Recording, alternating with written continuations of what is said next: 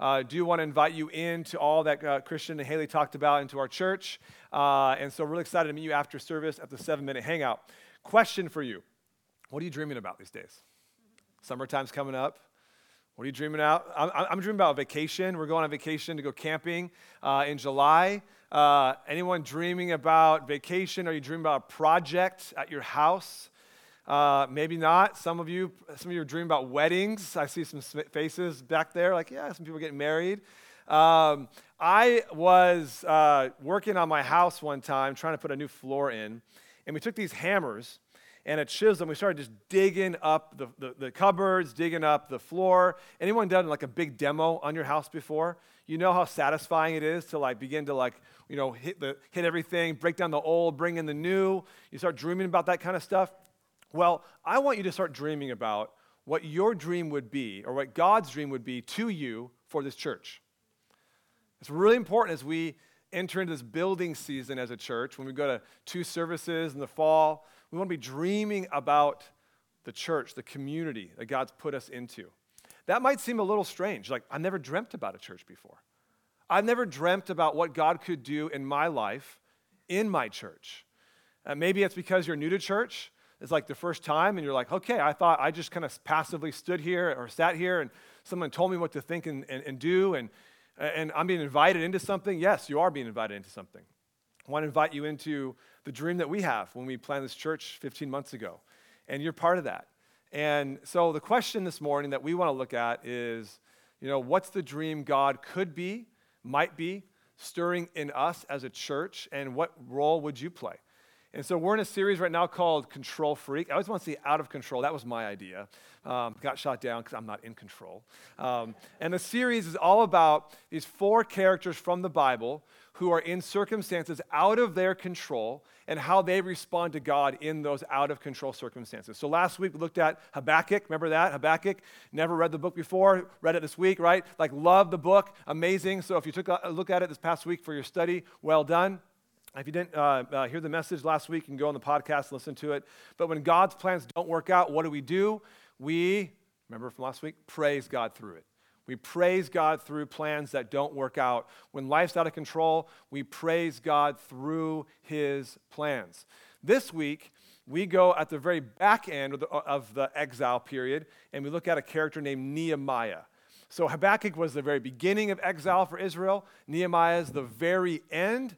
And next two weeks after this, we'll get to the middle of two characters, Esther, and the last one is Daniel. There we go. And so this week, we're looking at Nehemiah. So have your Bibles turned to Nehemiah chapter 1. And we are joined this morning uh, by a special guest teacher, my good friend Jonathan Reeder.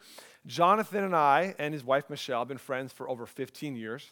Uh, we have served together in a variety of ways uh, in life groups, uh, pastoring at Yorba Linda. But the best part of why uh, we felt God invite him this morning to, to share God's word is because Jonathan was on the original launch team, the staff team, to launch our Friends Church Orange Campus. And now Orange Campus is in year 10.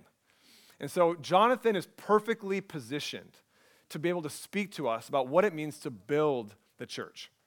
He was there when Orange launched, and they had no one in the room. And then he was there when the, when, when the services began and got momentum, and people started you know, coming, and their lives were changed, and the gospel impacted people's lives. He saw it. And he was there when the room began to fill up with people who needed God. And so he's just got an incredible story to share of seeing God's faithfulness uh, through his church uh, as an associate pastor there. And we're really excited to have him share from Nehemiah with us. So let's welcome Jonathan to the stage as he teaches God's word. Thanks, Aaron. Thank you, guys. Good morning. Good morning. Uh, I'm really excited to be here. I've been wanting to get out here for 15 months, uh, and today's my day. So when Aaron was like, "Hey, do you want to preach?" I was like, "Yes." Yes, I want to preach. I want to come and hang out with you guys. Um, so he already gave kind of the intro of how we know each other 15 years. Yeah, we were in a life group. This is before kids. You know, things were a lot more chill there. And then we had kids and things got a little crazy. And we launched a campus down in Orange. And yeah, I've been a part of that for, for a while. Um, I want to show you really fast. This is a picture of, of my wife and our first child, Henry. This was 10 years ago at a Christmas service at our, at our Friends Church Orange campus. Uh, that's us. We look the same. Our kids, not so much. So this is the next picture. This is us currently. I believe this was uh, Mother's Day or Easter. Uh, I've got two boys, Henry and Arthur. Um, and it's so funny to see 10 years, right? Like what God does over 10 years, how our families grow, how we change or don't change, hopefully not too much. Some of us change, some of us not so much. So that's us. I'll get to our story, as Aaron said, a little bit later on um, in this. But today, as we're continuing our Control Freak series, and he's talking about dreams and visions, have you guys ever had like a bucket list thing that you're just like, I have to do this one thing, whatever it is? Uh, there's lots of things that I've, I've, had to do, but one of the things is I have a, a very famous uh, favorite soccer team called Arsenal Football Club. I don't know if any of you follow the Premier League in here. I'm guessing not, because I didn't hear any whoops. Okay, yeah, boo. I saw some boos. Okay, we'll talk later. I know who you're rooting for. Uh, but one of my bucket list things as I started following Arsenal, they play in London, by the way. So they're not like a local team, you know, and they play in London. And so one of my bucket list things was to get to London to get to the Emirates Stadium, which is like the stadium that they play in. And I had an opportunity five years ago to actually go to the stadium. I got to the Emirates Stadium and it was amazing. I actually went with Aaron. Aaron and I went to London together for an Alpha conference. Uh, and as we were there, I had this opportunity. This is me at the Emirates. And you can see just this is the sheer glee on my face. Like, there's not a lot of things that get me that excited. I just, if you know me well, it's like I don't get that excited about most things. But for some reason, Arsenal Football Club, I was like, I've got to get to the stadium. And I made it to the stadium. I invited Aaron to go, and he was like, nah, you know, I got to go to a museum or something. I don't know. He didn't want to go with me, so I hopped on the tube all by myself. I made it up there. Uh, and it was like literally, this might be sacrilegious in church, but it was like a religious experience if you've ever been, if you're like a baseball fan, like going to like Fenway Park or something, it's like there's something magical about being in these historical places. You're like, this is where it all happens. And that was a dream of mine. That was a bucket list thing that I was like, man, I could not wait to get there. But the thing is, it was kind of a selfish bucket list thing, right? There was no good that came from that other than the fact that I felt good about it. I was like, oh, that was fun, that was good. But it wasn't a life changing event. It wasn't something that I was like, God put this on my heart to do. It was just something that I was like, I want to do this thing, right? We all have those things. But then we also have those things that are tied to our hearts. They're tied to the world. It's tied to God actually wanting to use us to do something in the world a passion, a conviction. And the word that I've been thinking about this week as I've been thinking about this message is the word compelled. And we actually find this word in our mission statement as a church. We are becoming a community of authentic Christ followers who are compelled to change our world. And that word compelled is so important. That's what we're going to land on today that there's a compelling mission and a compelling vision that God gives each and every one of us to do something in this world. And then he gives it to us collectively because when we collectively come together as a, as a community, we will see incredible things happen. And that's why we have that word compelled. It's not just this idea that like we want to be good Christians. No, we're compelled to do something about it. We're compelled to go into the world.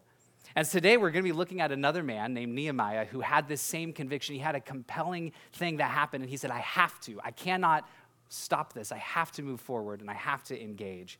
And we see a man and a community that were compelled to change their world. So, as Aaron said, we're in this series, Control Freak. We're looking through the exile and, and where we land. And as you guys are in Nehemiah, we're at the end now of the exile. So, the beginning, Habakkuk was like, get ready, exile's coming. And now at the end, exile has happened. And many people have gone back to Israel already. So, where we find Nehemiah, there have already been a couple of waves of people heading back to Jerusalem, back to Israel, after 70 years of being in exile. There was an act, a man named Ezra went back and he established the temple, worship of God in Jerusalem again. Then there was a, uh, the Ezra again, he finds the law, he finds God's word again. And he's like, the Bible, you guys, we haven't seen this in forever. And they read it out loud together. And now we find a man named Nehemiah, and he's still in Babylon when we first find him. So we're going to pick up Nehemiah 1, chapter 1, verse 1, right in the beginning. Always a great place to start. The words of Nehemiah, son of Hachaliah. In the month of Kislev, in the 20th year, while I was in the citadel of Susa, Hanani, one of my brothers, came from Judah with some other men, and I questioned them about the Jewish remnant that had survived the exile and also about Jerusalem. And they said to me, Well, those who survived the exile, they're back in the province, are in great trouble and disgrace. The wall of Jerusalem is broken down, and its gates have been burned with fire. And when I heard these things, I sat down and I wept. For some days I mourned and I fasted and I prayed before the God of heaven. First thing we see is that Nehemiah is a man who is in this position of power, or at least power adjacent. Right? We find that he's in the citadel of Susa, which is like the, the very center of the Persian Empire of this time. So if he's in the citadel, it means he's close to the powers, right? He's close to the people that are making the decisions, people that can do some things.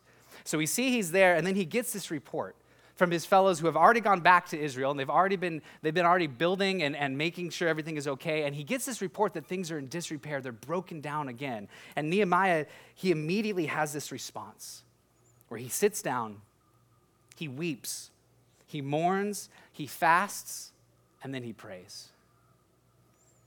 He has this, this intense response because he has a passion and a deep connection to God's people and to God's city right? He loves God's people, he loves God's city. He doesn't want to see God's city in disrepair.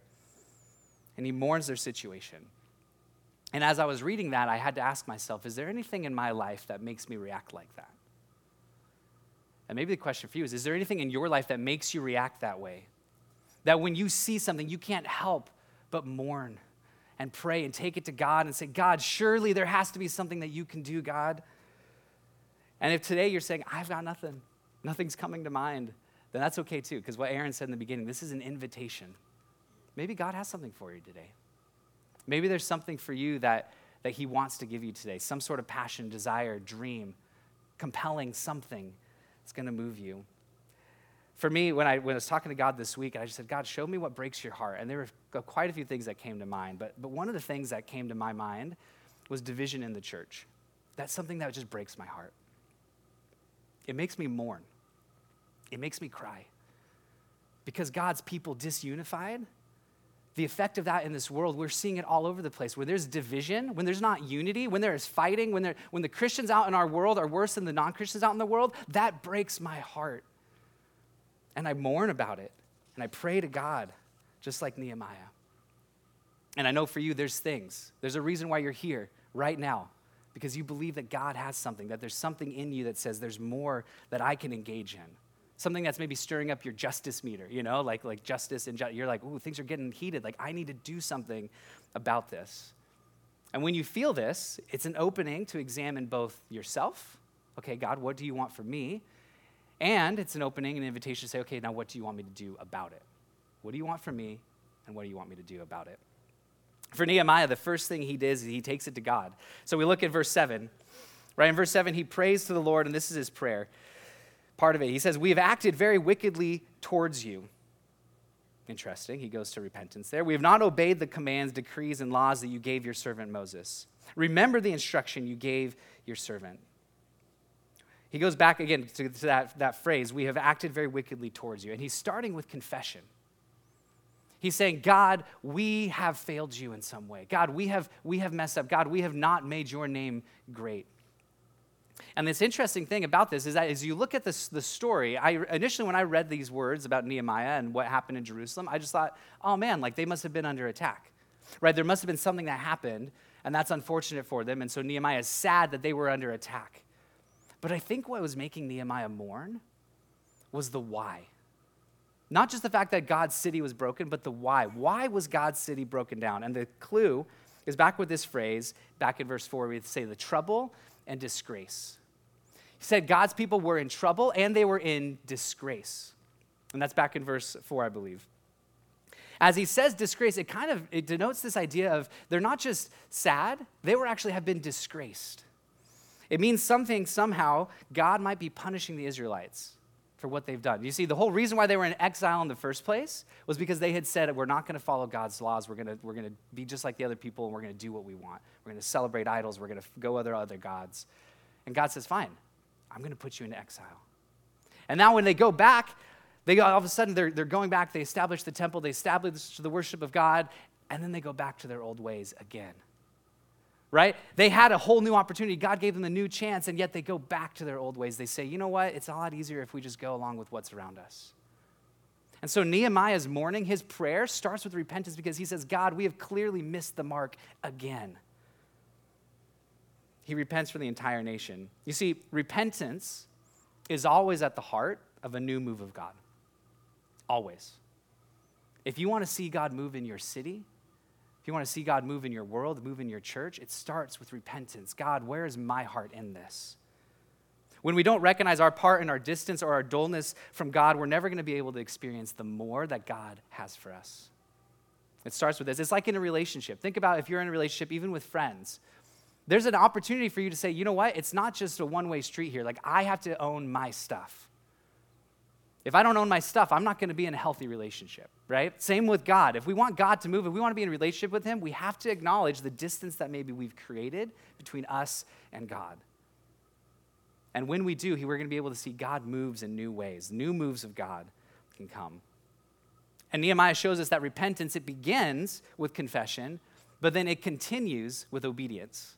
I love that because it's not just, oh, God, I'm sorry, and I'm just going to go back to my old ways. That's what the Israelites tried to do over and over. God, we're sorry. He says, okay, I forgive you, and then they're back to the old ways again.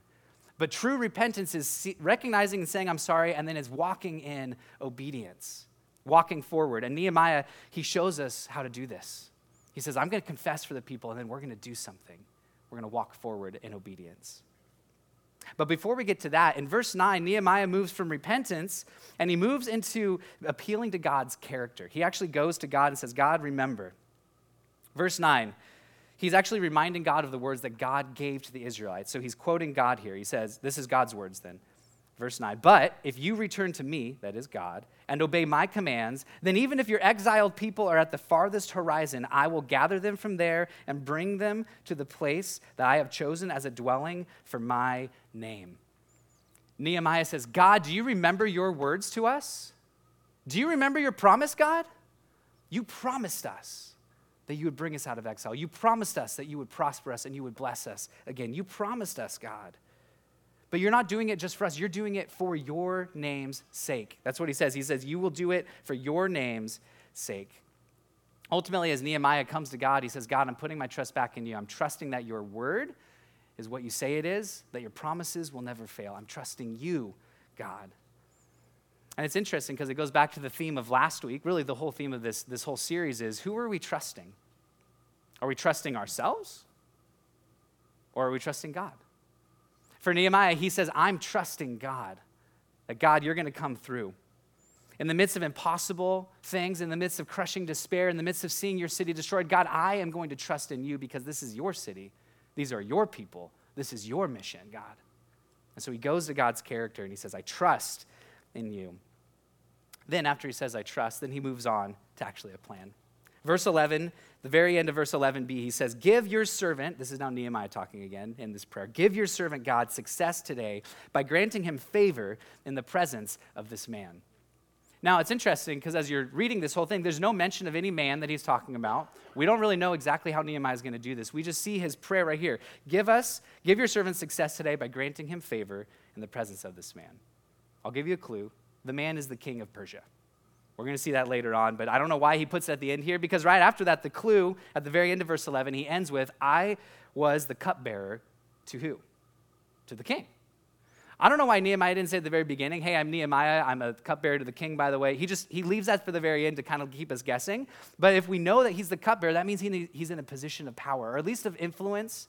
He's near the king. The cupbearer was the one who would literally take the cup, they'd taste it, make sure it wasn't poisoned, right? And then they'd hand it to the king. So he's literally like within a hand's reach of the king. He has position. He's in a spot where it's like, okay, God, could I do something about this with the king? He saw a need and he felt conviction. And then he used his influence, but as he was doing it, he was fully relying on God the whole time. You see, Nehemiah was going to have one shot. I, didn't, I don't get the sense that he was constantly going before the king. I felt like this is kind of a one and done. Like, if he messes up, he could be killed, right? But just like Hamilton in our favorite musical, he's not throwing away his shot. He's not going to throw it away. He's like, I got my one shot right now. And so, chapter two, we see that he goes in front of the king and he says to the king some words. But as he shows up, he comes with this sadness, right? He's still in mourning. He's literally has been fasting. He's probably just looking just like so beat up. And the king actually asks him, Nehemiah, what's up with you? Why do you look like this? And in chapter three, or in verse three of chapter two, Nehemiah says this Actually, right before that, he says, I was very much afraid, which makes sense because he's going before the king of Persia who could just kill him in an instant. I was very much afraid, but, verse 3, I said to the king, May the king live forever. Why should my face not look sad when the city where my ancestors are buried lies in ruins? And its gates have been destroyed by fire. And the king said to me, What is it that you want? And then I prayed to the God of heaven. And I answered the king, If it pleases the king, and if your servant has found favor in his sight, let him send me to the city in Judah where my ancestors are buried, so that I can rebuild it. Nehemiah just goes for it. I love his boldness. He's like, I was really afraid. And then I said, Hey, king, here's what I really need. And the amazing thing, going back uh, to verse 4 there, he says, Then I prayed to the God of heaven, right? I prayed to the God of heaven. I want to ask you, because I had to ask myself this, this question when there's things in front of you that you want to go after, how often do you actually pray? Stop and pray to God and say, God, would you give me favor in this? If you're anything like me, I often go after things, and then afterwards I'm like, oh, God, were you in that? God, did you, could you do that thing? Or sometimes I look at, at things that are way bigger than myself, and instead of going to God, I just say, it's hopeless. It's never going to happen. I don't think it can work because I'm thinking that it's on me, that I'm somehow in control.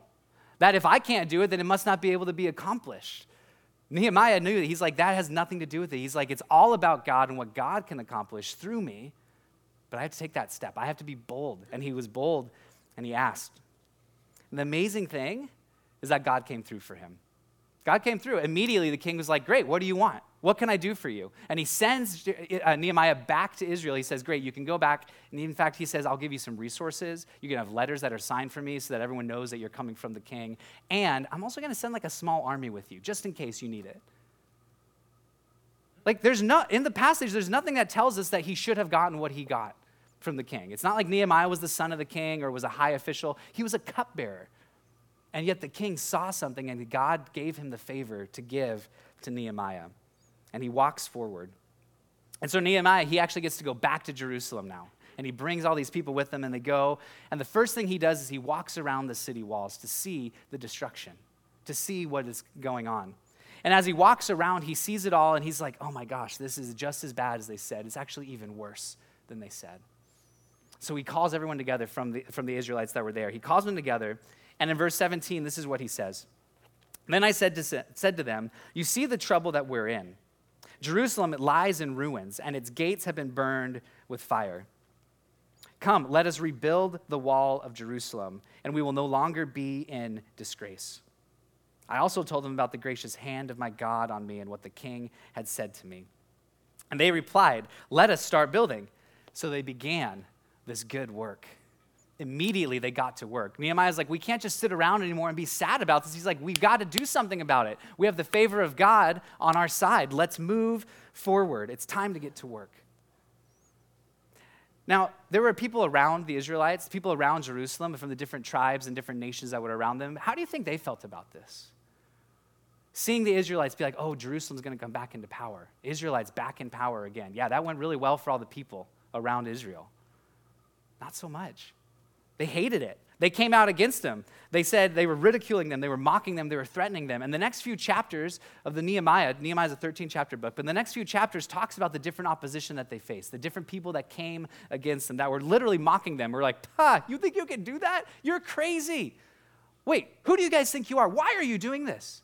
You're not going to do this. We're going to come against you. And they began to actually threaten them, say physically, we're going to come against you, raise up our armies, and we're going to stop this work that you want to get started.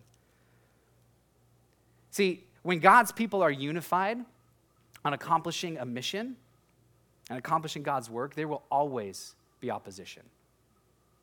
Always. Because the enemy doesn't want to see God's kingdom succeed in any way, shape, or form. There's always going to be opposition. But we see that the mission has to be greater than the opposition. Always. You see, if, if you have a mission, many of you have maybe started a project, like Aaron was talking about home projects, you start it and you're like, this is going to be great, and then it becomes harder and harder and harder. And at some point, you're like, maybe I should just give up. Maybe we'll just, it was better the way it was, you know? Well, I like that hole in that wall. Let's just keep it, you know? Like, this is just too much work now.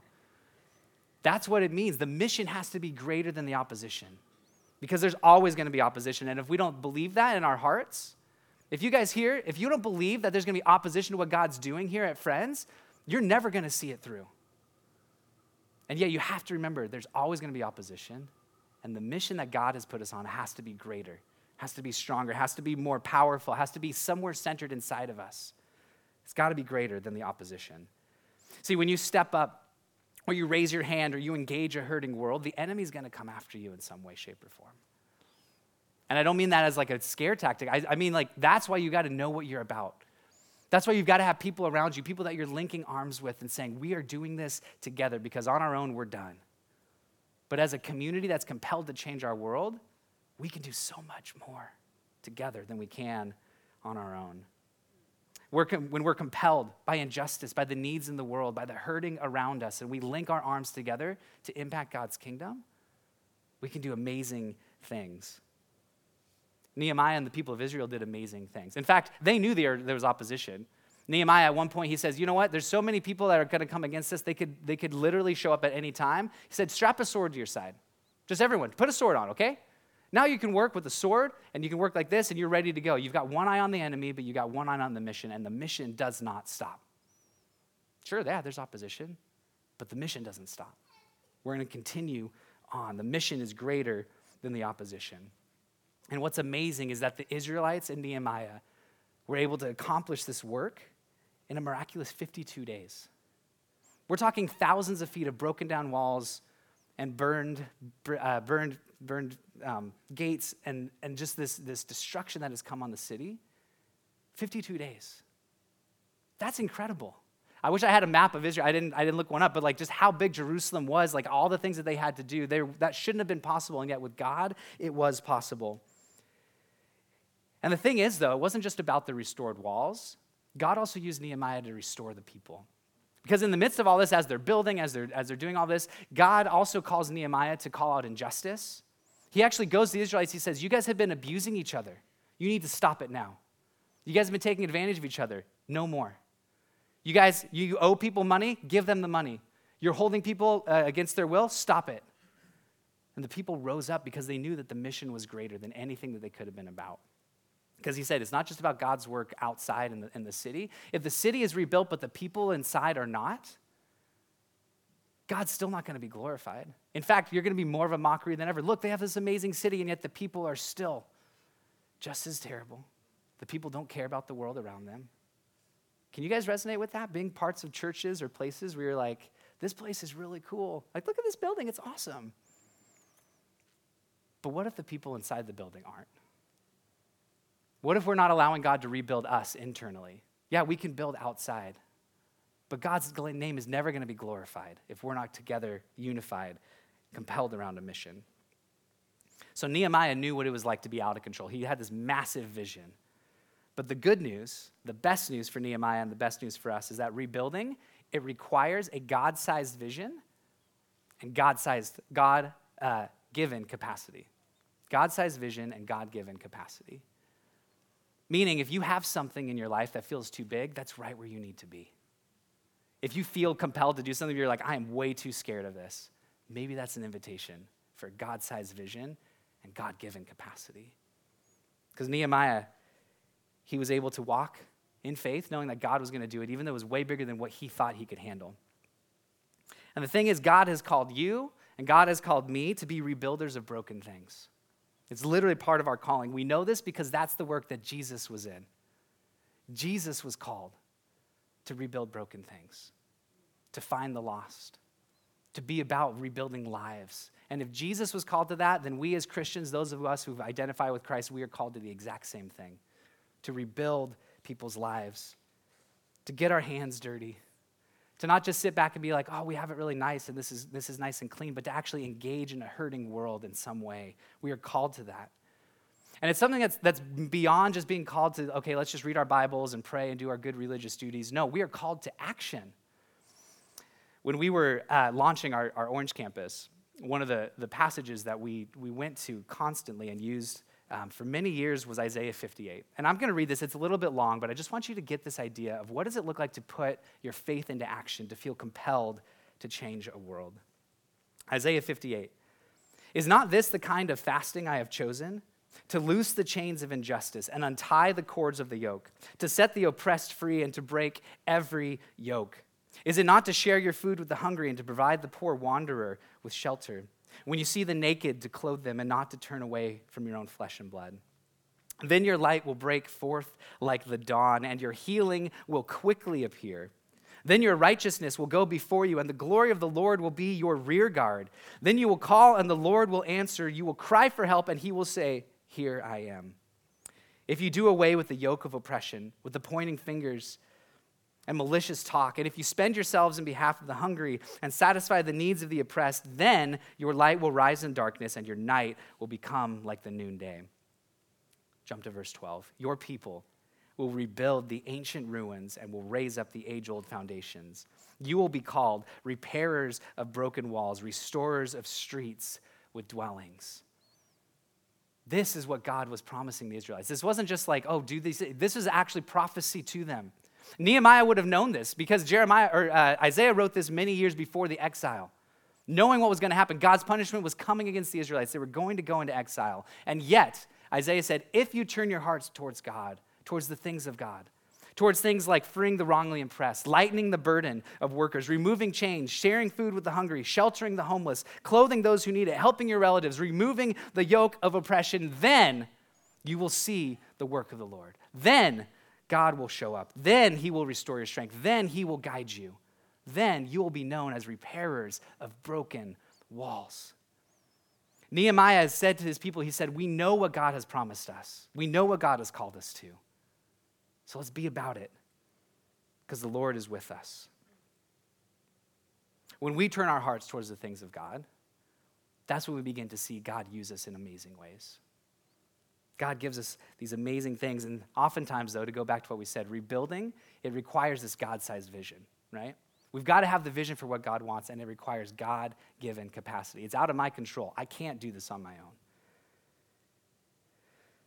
Staying in your safe bubble though, on the other hand, is a surefire way to miss out, to lose out on the ministry that God has for you. If you want to be compelled to change the world, you've got to shake it up a bit. You have to be willing to get uncomfortable. And I'm not saying this to you like shame on you, I'm saying this to myself. Because my natural inclination is to take it easy, guys. I like the easy life. I live up in Yorba Linda. It's literally called the land of gracious living. And I'm like, I like that, you know? It's a pretty sweet place. And yet God says that's not what your life is about. Your life isn't about comfort. Your, God, your life isn't about stability. Your life is about actually changing the world, engaging in the hurt around you.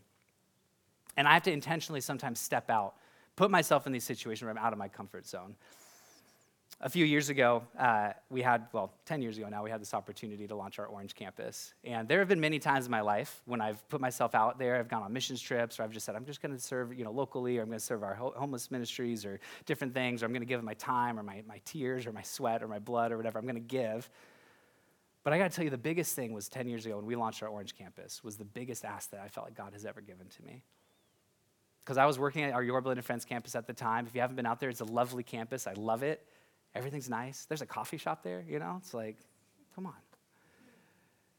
And I felt God saying, No, you're going to go to Orange. There's no church there. We said, Okay. So my wife and I, we prayed about it. We said, Okay, let's be a part of this. And as we went to Orange, we noticed that it was not going to be easy. We ended up renting a space on Sunday nights from another church. I don't know uh, how many of you have done a Sunday night churches. How many of you have done that with a six month old? it was terrible. I mean, Michelle could be the one to tell you, like getting our kids there, getting, getting, getting ready, having young families even wanting to stay. Like, it was the worst time ever. We were right in the middle of the orange circle, too, so it was like busy and there was no parking. We would literally have people just wandering through our, the middle of our road. So we would have a building here where our worship center was. Then we had a parking lot, which was open to like the public. And then we had a kids' space completely on the other side. We would just have people wandering through, you know, just people just like, okay, hey, what are you guys doing? You know, oh, church, great they try to get into our kids' space. We had to be like, no, you can't come in here, you know, like this is not for you. We had to just fight no parking, terrible night services. We were like, what is happening? But we knew that God was like, no, this is what I have for you. Because we cared so much more about the mission than we did about the opposition. People would come against, they would literally be like, you're not going to succeed. This isn't going to work. What are you thinking you guys are doing? What, you're trying to be in Orange? Do you know how many churches have been in Orange and like aren't doing so great? You want to be part of this place? Are you sure? And we threw it, we went through that, that really hard first couple, week, couple years. And then we moved buildings, and then we were like, great, now Sunday mornings, this is going to be awesome. But Sunday mornings, we ended up in a packing house. Uh, we were doing baptisms in the, I got a couple pictures here. We are doing baptisms, you know, this was our old building, baptisms in the parking lot, because we couldn't do it inside. So baptisms in the parking lot. We got into this, this new building. It was literally just floors like this, the whole building. Let's go through the, the next couple pictures here. This was the space. It's really cool, by the way. But holes in the floor, we literally, one of our construction workers like fell through the floor to like the, almost the basement level. Like there, it was not safe, you guys. we did our first Easter service in there. We had to bring in all of that work. In fact, Taylor, who's the guy who's uh, doing sound here today, Taylor was a part of this work. He literally helped us cart in all of this stuff and set it up. And like every week we started doing that. It's like, oh man, again, cool vibe, but so much work. So much work. And as we began to, to work towards these things, we began to, to see that this maybe wasn't the, the easiest thing that we could have gotten ourselves into, right? There could have surely been another place that I could have gone. I could have gotten a different job, gone somewhere else. But I knew that God had called us to Orange for a reason. And now, 10 years later, we are seeing the fruit of all of that hard work and labor. We're seeing things like we're at three services right now, and like we're bursting at the seams, and we're like, how are all these people still coming? Like, why are they still here? Like, we still make it incredibly hard on them to park. There's no parking in the city of Orange if you've ever been there. It's terrible. You got to walk super far. You like don't know where you're going. Our kids space, when we first launched in that building, our kids space was literally in the gym next door. We had a gym that that is right next to us. We shared a wall. So we just opened up a door and we're like, "Here, kids, you go in here." We just gated it off. CrossFit gym. There's people literally working out in there and we're like mopping up their sweat so that our kids can learn about Jesus. That's what we were dealing with at first. We are like, "Okay, that's great." And then we get downstairs, we got a, a kids space. And as we've gone and gone and gone, we've said to ourselves, why are we doing this? Why? There could be so many easier things you could do. But we're doing it because God has called us to the city of Orange, to that area specifically, to care for the helpless, to care for foster kids. We offer these things called this thing called now the Youth Centers of Orange, where we have free after school care for any kids that want to from the Orange Unified School District because that's helping parents. It's helping kids stay off the streets. It's helping them have a hope and a future. And we say, we're going to be about these things. And yet, that's now 10 years down the road. Going to the beginning of our, of our story, that's where it was hard. It's hard in a different way now, but that's when it was hard. And I think about you guys, and as I was, I was thinking about this message today, I was thinking about all the people that it took to get us to where we are now. I think about my friend Kylie, who helped us launch our children's ministry. She gave countless hours and dedication, literally swinging those hammers with us, putting things together, caring for kids in a gym. Now, Kylie runs our, our uh, Hub Resource Center, which is a homeless outreach ministry that we have in the city of Orange. She's running that whole thing herself. She's incredible.